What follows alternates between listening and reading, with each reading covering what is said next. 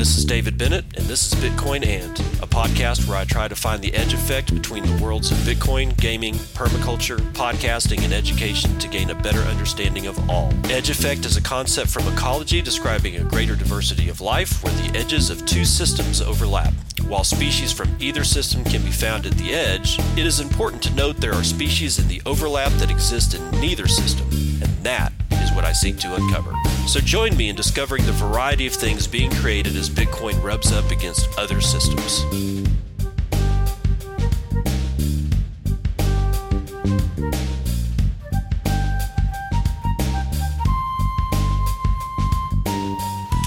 Good morning, everybody. Uh, this is your host, David Bennett. This is Bitcoin and episode number 23. October the 29th, 2018 at a ripe old 8:40 in the morning Central Daylight Savings Time. Um, let's get right into vitals. Price of Bitcoin, as everybody knows, has plunged like a percent and a half or something like that. So they're getting an average price right now on my read at 6,348 with a high of uh, 6,377 from HitBTC to a low of uh, looks like uh, 6,300 and 6,268 from GDAX. So the uh, average uh, average or the transactions over the last 24 hours for uh, BTC is to 237,000. Average transactions per hour is just below 10,000. Uh, pretty low send over the last 24 hours. Of course, it has been the weekend, and that that is kind of kind of a deal. Uh, 659,000 BTC have been sent in the last 24 hours. Uh, average per hour is 27,500. Average transaction value is down to 2.78 BTC.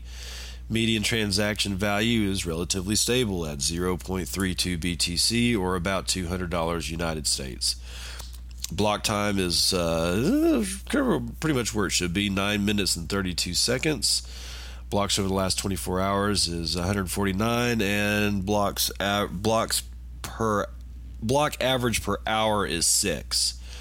Uh, reward per block is still at uh, 12.5 BTC plus 0.09 BTC in fees per block. Over the last 24 hours, 1863 BTC have been created with an and then a 13.76 BTC in uh, rewards or in in fees. The hash rate is up 5.48%. Excuse me guys, still fighting off cold. Hash rate is up 5.48% in the last 24 hours, bringing us back up above 50 exahashes to 51.3 exahashes per second. Uh, across the board, it looks like uh, Ethereum is woo. Ethereum went down below 200. Whoa, 197.51. BCH or uh, Bcash is at 417. Litecoin is at $49. God, everything's getting hammered. Ethereum Classic is $9.09. Bitcoin Gold is $26.49.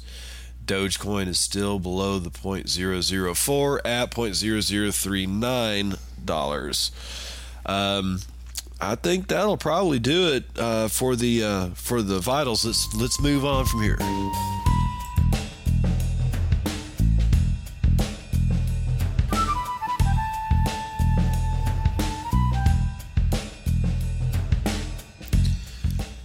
Today's morning roundup is brought to you by coffee. Shit tons of coffee. Uh, first up in my deck is a tweet from Samurai Wallet. If you have recently received a very small amount of BTC in your wallet unexpectedly, you may be the target of a dusting attack designed to de anonymize you by linking your inputs together. Samurai users can mark this UTXO as do not spend to nip the attack in the bud. And what they're talking about is that it, there, it seems clear that there's a, a type of attack uh, going around, and probably has been. It's probably been around for a while, um, and people have just either not noticed or just not dealt with it. Uh, but apparently, if somebody, since anybody can just, if anybody has who has your wallet address can just send you uh, Bitcoin, whether you ask for it, know it's coming, or anything, uh, they can just, you can just receive a donation. Um, but these are really, really, really small amounts as to be, you know, essentially worthless. And uh, apparently, what it does is it once that dusting attack comes in, it uh, and links to, it links your inputs together. And so when you spend like something that you have already owned from that wallet, whoever sent you that dusting attack uh, can now kind of track you track you through the chain. Um, but see what what I, what I don't understand about that though is uh, if they knew your wallet address in the first place, they could just track you. Why you know why send you uh, any kind of BTC, you know, whatsoever. So there's more to this than than I know. Um, I like to get uh, like uh, maybe uh, talk to some of the guys in Samurai Wallet about how this is any different than just being able to watch somebody's wallet account. Um, but still, yeah, it's cool though that the Samurai guys have built have built into the Samurai Wallet a way that you can mark that attack and basically you just don't ever include that in any kind of UTXO transaction that you send out. Kind of, like they said, nip, nipping that attack in the bud. So that that's cool that they're they're uh, they're doing that. Uh, next up in the stack is Bitstamp gets bought, dude. CoinDesk article. Uh, yeah, Bitstamp confirms sale to gaming group NXC. And yeah, this is a CoinDesk. It's written by Nikhilesh De, and yeah, that's this morning. Uh, cryptocurrency exchange Bitstamp has been acquired by NXMH, an investment firm based in Belgium and owned by South Korean conglomerate NXC. So yeah, Bitstamp uh, Bitstamp got bought. That's uh, that really that surprised the the dickens out of me. Um, let's see what they're actually Bitstamp themselves actually has a a press release out. Dear Bitstamp customers, today, and this is by the C. This is from, uh, and there's no. I have no hope in hell of being able to pronounce this gentleman's name without butchering it severely. Uh, N E J C K O D R I C Kodrick seems to be the last name, but I'm probably butchering that. Anyway, CEO of Bitstamp writes to uh, Bitstamp customers Dear Bitstamp customers, today I am pleased to announce that Bitstamp has been acquired by NXMH, a Bel- Belgium based investment company. no, it's more South Korea based. But be that as it may. Uh, Bitstamp has been regularly approached by suitors for quite some time. The reason why we finally decided to sell the company is a combination of the quality, the quality of the buyer, the quality of the offer, and the fact that the industry is at a point where consolidation makes sense. A major factor in agreeing to the sale is that the mission, leadership, and vision of the company remains the same. I want to assure you that Bitstamp remains Bitstamp. We will continue to innovate with the goal of giving our customers the absolute best trading experience. It is business as usual here. We do anticipate that this acquisition will strengthen Bitstamp's positioning for growth, which will provide opportunities to better serve our customers. Customers should not have any concerns about their accounts or changes to the way we operate. Uh, Bitstamp has come a long way since we started in a garage with two laptops and 100 euros seven years ago. Wow, man, that's freaking impressive. We believe this acquisition is the logical next step in Bitstamp's growth as a company, and I look forward to the future with this team. And then he signs off by his name. Okay, so my take on this is that they sold, but yeah, and that's fine. Um, there's only one. There's one, and you know it. There's one sentence in here that kind of gives me the willies the fact that the industry is at a point where consolidation makes sense. I'm not sure consolidation of any part of this industry at any time makes any sense at all. I think continual deconstruction is the way is the way to go. Decentralization, ripping things down, making things smaller, you know, making things more nodal, making things more um, nimble, light armored, fast moving is the way that this thing needs to go. And consolidation, in from this standpoint, uh, means to me make bigger, heavier, more lumbering, an easier target. That's what this sounds like to me. So while I wish Bitstamp all the best, um, I don't think the industry is at a point where consolidation makes sense. I completely disagree with that. But it's their business. They can do whatever the hell they want to do with it. Moving on. Jameson Lopp writes Full validation sync of at Parity Tech 2.1.3 now takes 3.7 days on this machine. I increased cache to 24 gigabytes of RAM and it peaked at 23 gigabytes. Disk input output is the bottleneck with over 22 terabyte read and 20 terabyte written in total. Five times longer, only eight months later. So what he's he's referring to an earlier tweet of his where he says ran an Ethereum comparison on this blazing fast setup, Parity Tech 1.9.3 node with no warp, fast pruning, and 10 gigabyte cache took 1,030 minutes to sync the, uh, to chain tip. ETH has 57% as many total transactions as BTC, but takes 530% longer to sync.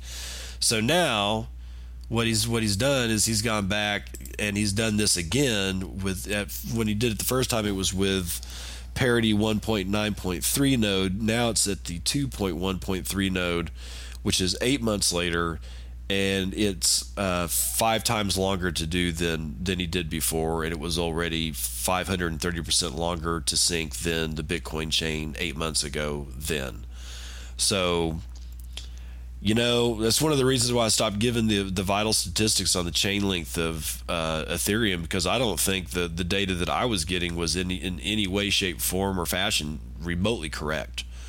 Uh, this looked like I think I was saying it was something like 678 gigabytes. Uh, I don't. It, it doesn't. It doesn't appear so. It appears to be multiple tens of terabytes and what I was just saying about consolidation with uh, Bitstamp, I don't think making things bigger, longer, more lumbering uh, is is the way to go here. Light, light armored, fast moving, maneuverable, get in, get out. I did bare, stealth, barely be able to be noticed by anybody who who gives it you know gives a crap about trying to notice you. This is what you want and I don't think like 20 terabytes of of data is the way to, to is the way to do that. Now, Jameson Lopp, uh, this is actually kind of entered into um, quite the fight with a guy named uh, well, well with uh, Cyber Hokey.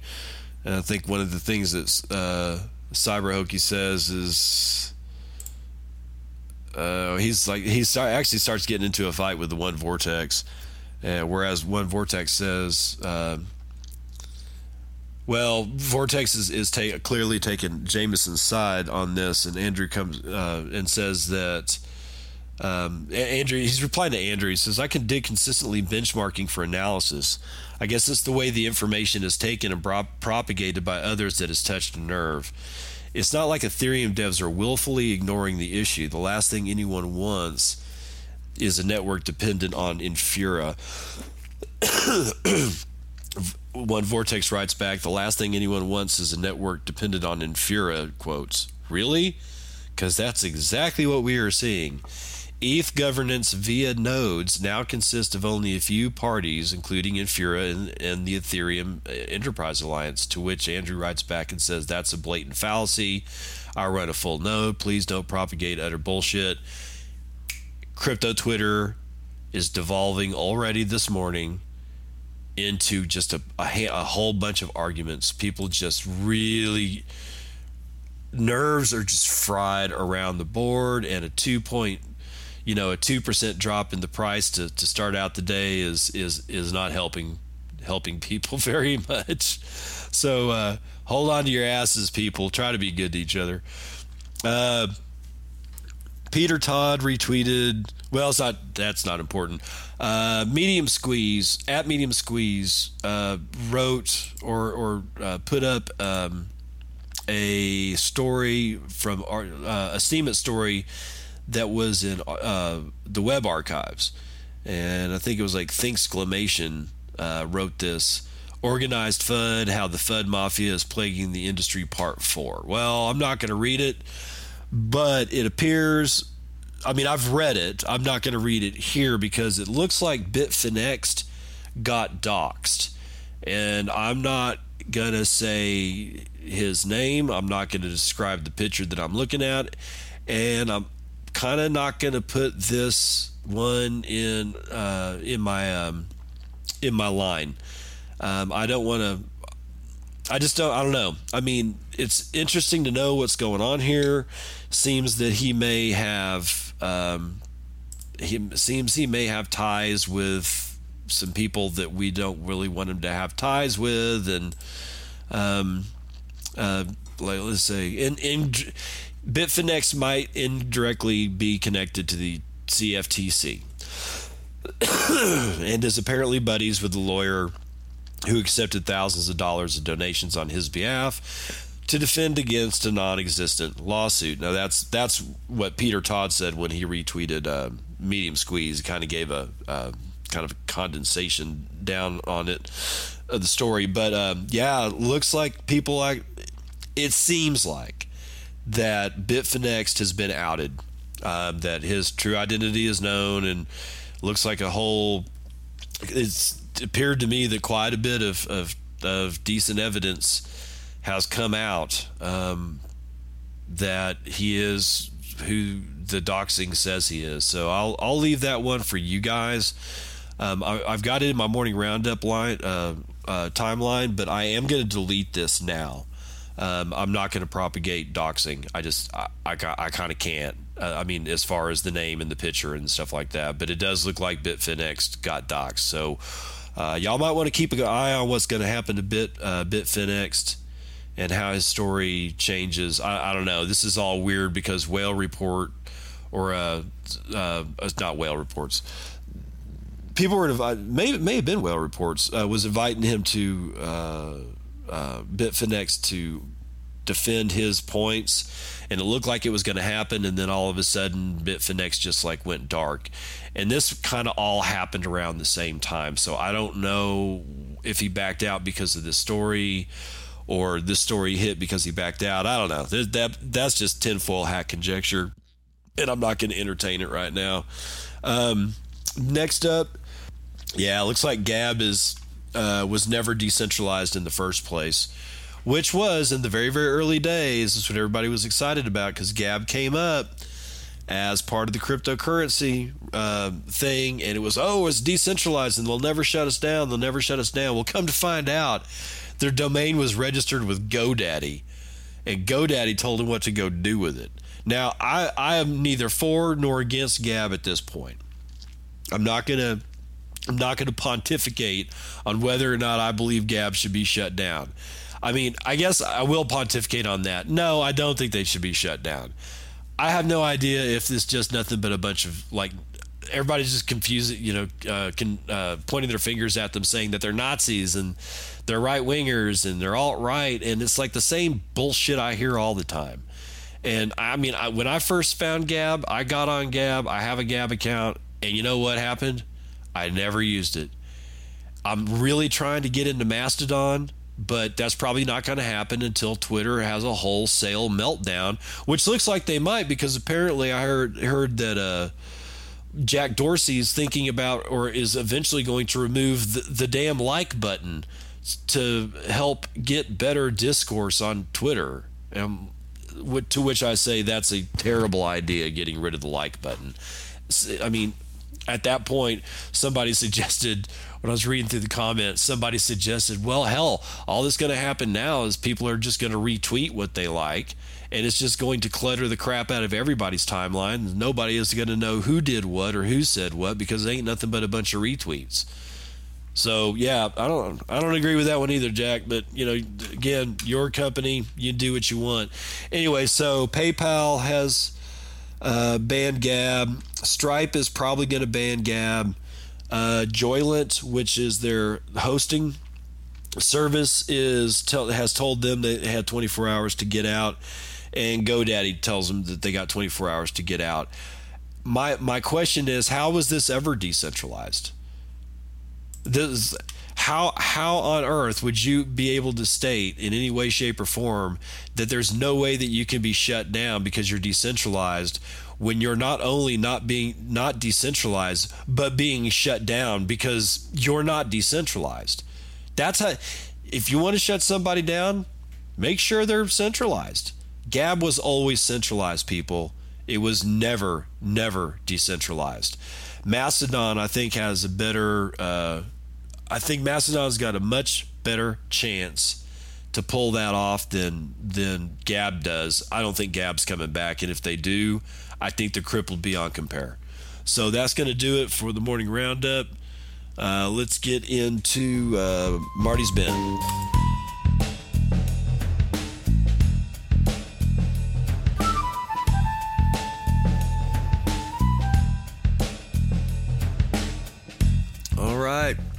We got Marty's bent from uh, last Friday, Friday, October the 26th, 2018, issue 348 Bitcoin as a Living Organism. And he takes, first thing up is he takes a screenshot of an excerpt from uh, an, the article that he's talking about. And uh, I'll just go ahead and read the excerpt. Bitcoin's origin is akin to planting a tree. It wasn't just Satoshi's selection of the species, parentheses, code, but the season, parentheses timing, soil, distribution, and gardening, community, that were essential to its success. It had to grow to be strong, mighty, and huge. It had to survive droughts, storms, and predators. Its deep roots had to support the weight of becoming a new world reserve currency. So Marty's bent is yesterday afternoon. Dan Held dropped the the first of a four part series of his in which he will lay out a thorough contextualization of Bitcoin's immaculate conception. In this part, Dan defines Bitcoin species as, set, as and sets the stage for putting Bitcoin's launch in perspective by taking the condition of the world in 2008 into consideration. One thing I loved about this first part in particular is the introduction of the Latin phrase sanum pecuniam, or sound money, which I have not ever seen until reading Dan's piece. As someone who tortured himself with four years of Latin in high school, I'm a sucker for a qual Latin phrase. Thanks for this, Dan. Beyond the very meticulous breakdown of Bitcoin species and the beautiful Latin phrases, the concept of Bitcoin as a living organism has fascinated me for some time now. Dan frames this piece by saying we should view Bitcoin like a tree something that was planted and can grow over t- strong over time if it is sufficiently nurtured. The protocol's open nature and low barrier to entry makes it so its DNA is copied and replicated across an extremely large geographic surface with no single point of failure. Bitcoin has hired us humans to expend a weird amount of energy and capital to ensure its survival. In return for our dutiful service, we are afforded a sound digital money in return. This symbiotic relationship between flesh and machine grows stronger and more dependent by the block. The meshing of the physical and digital worlds is unfolding before us as we tweet. Things are only going to get weirder from here. Man, I agree. Final thought my fall wardrobe is struggling right now. Finna ball out at the next J. Crew 40% off sale. Enjoy your weekend, freaks. Yeah, let me say something about the uh, the living organism nature of, of Bitcoin. Um, Marty and a few other people are absolutely correct.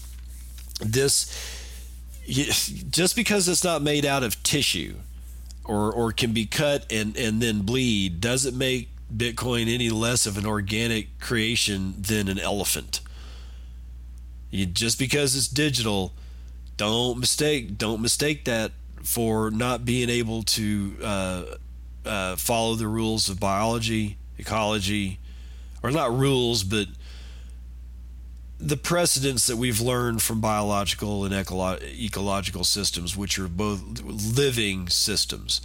I believe Bitcoin's a living system too.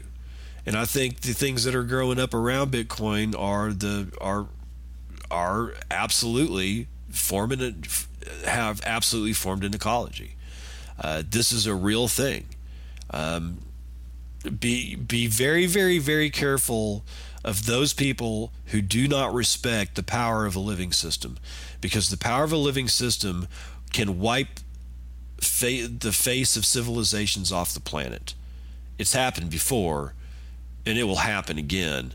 And if you don't think Bitcoin's not poised to do the same thing, only this time, not just at a particular geographic area, but a particular notion of human condition, i.e., economies, then you are woefully, woefully, woefully unprepared for what's going to happen in the future.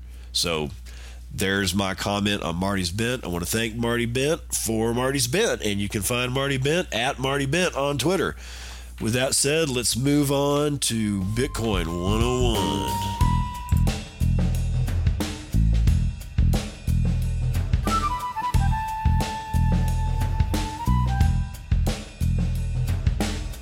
All right, This segment of Bitcoin 101 uh, comes from Coindesk, the article of which I got from lopp.net, L O P P.net, uh, where he's got a very amazing, long, and, and um, useful list of Bitcoin resources.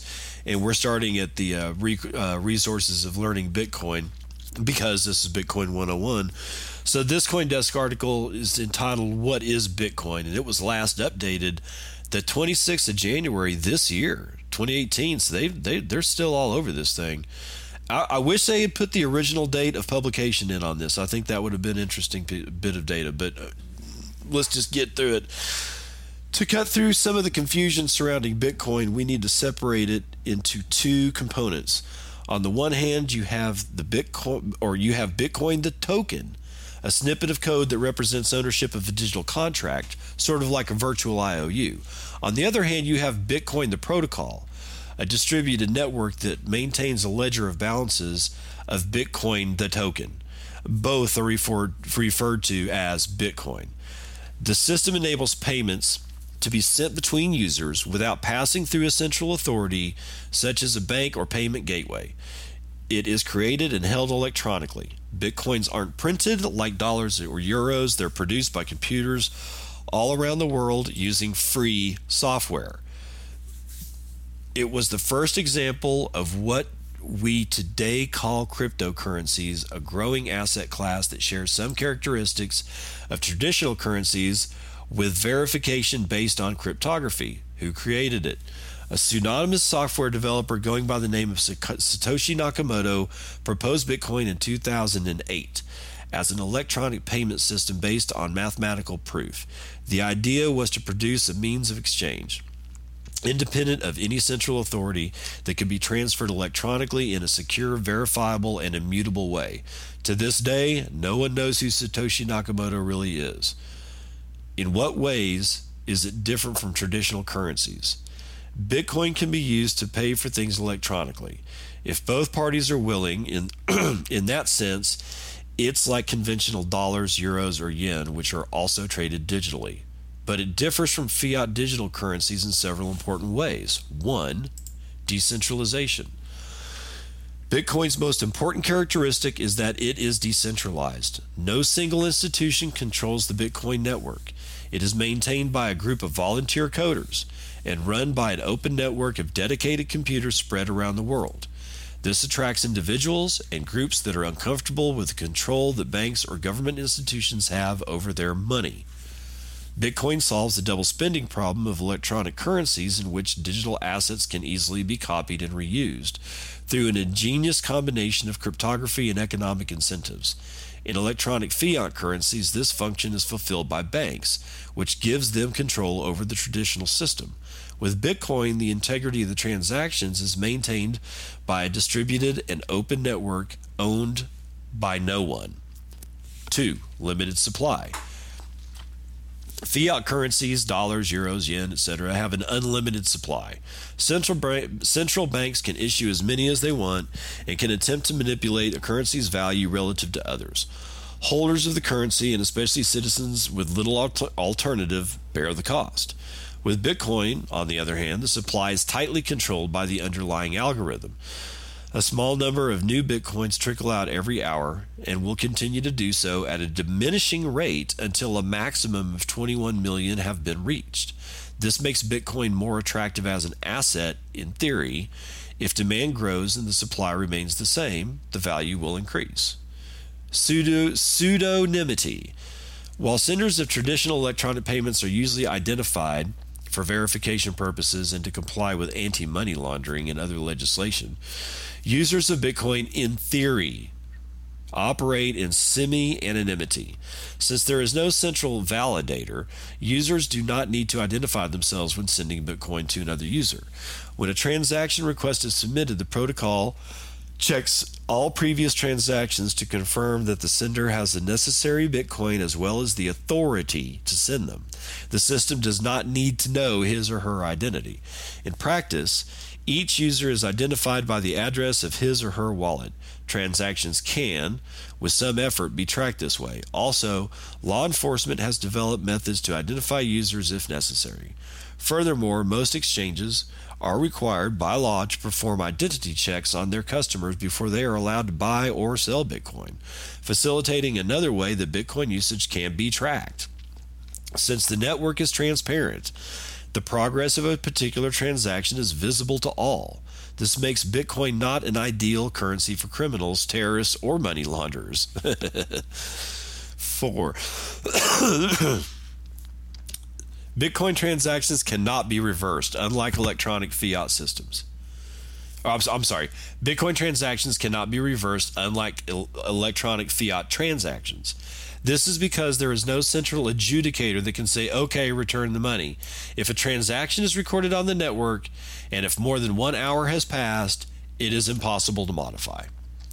While this may disquiet some, it does mean that any transaction on the Bitcoin network cannot be tampered with. This five is divisibility. The smallest unit of a Bitcoin is called a Satoshi. It is one hundred millionth of a Bitcoin. At today's prices, that's one hundredth of a cent. This could conceivably enable microtransactions that traditionally electronic money cannot. So there you have it for this first part. Um, there's uh, actually several parts to this, and we'll read the next one tomorrow.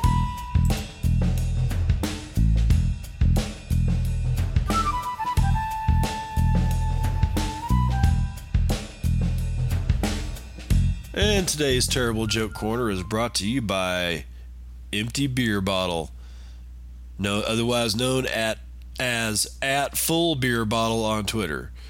This is, uh, I figured I'd keep it, this one, I'd try to find some close to home, really bad jokes. But uh, he's just uh, making a reply to uh, Bully, Bully Esquire. Always knew you were a horse fan. I'm just a naysayer.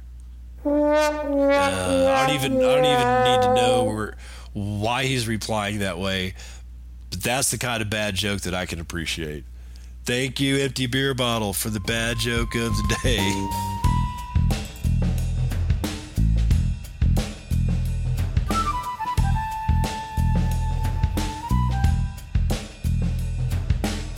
It's time for Daily Train Wrecked.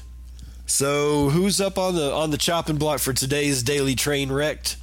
Well, let's just look. Well, it appears the winner today is MapleChain.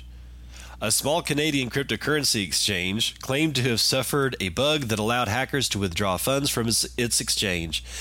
In an announcement on Twitter, MapleChain stated that because we have no more funds to pay anyone back, the exchange has to close down, unfortunately.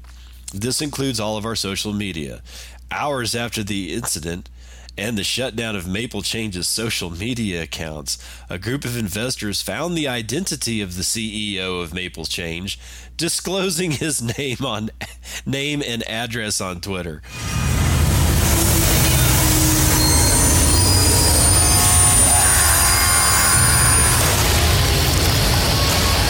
After the disclosure, MapleChain's Twitter account was reactivated with the team stating, We have not disappeared, guys. We simply turned off our accounts temporarily to think this solution through. We cannot refund everyone all of their funds, but we will be opening wallets to whatever we have left so people can parentheses hopefully withdraw their funds. Uh, sources from CryptoSlate, uh, which I've got the the the, um, story up here. Yeah. Small Canadian. So so uh, MapleChain got says they got hacked. Uh, close down, you know, closed down their exchange, closed down like their website, closed down like all ability for anybody to get anything out of their funds said that, and then come to find come to find out that they closed down all their social media accounts so that they could think about the situation. So you could think you have an open Twitter account, computer's not on, but you're not looking at Twitter, but because you have that Twitter account open, you can't think about the situation. So I mean, this leads to their CEO getting doxxed and his his address and name getting released on Twitter, man, you just you people played with your lives. Um, so, you know, let's let's revisit rule number one from our good buddy Andreas Antonopoulos. A long time ago, Andreas said, "If it's not your keys, then it's not your Bitcoin," and he is 100% correct because when you send your bitcoin and put it on an exchange or hold it on coinbase or you know some third party wallet and you're depending on them to give you the the bitcoin when you request it that means you don't own the keys to that bitcoin and that means that bitcoin is not your bitcoin. Don't keep your bitcoin on exchanges hot wallets things like coindesk anything like that, don't do it because these guys are going to exit scam your ass. And in this case, you know, the guy got doxxed, but the that money's gone. That money's never coming back. So congratulations for Daily Train Wrecked for MapleChain.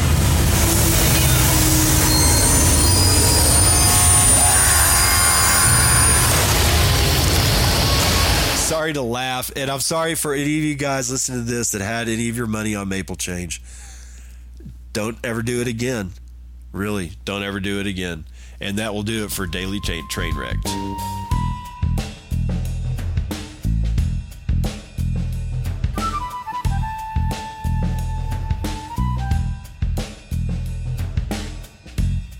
Okay, guys, that's going to do it for me. Um, I will see you guys tomorrow. I'm feeling much better.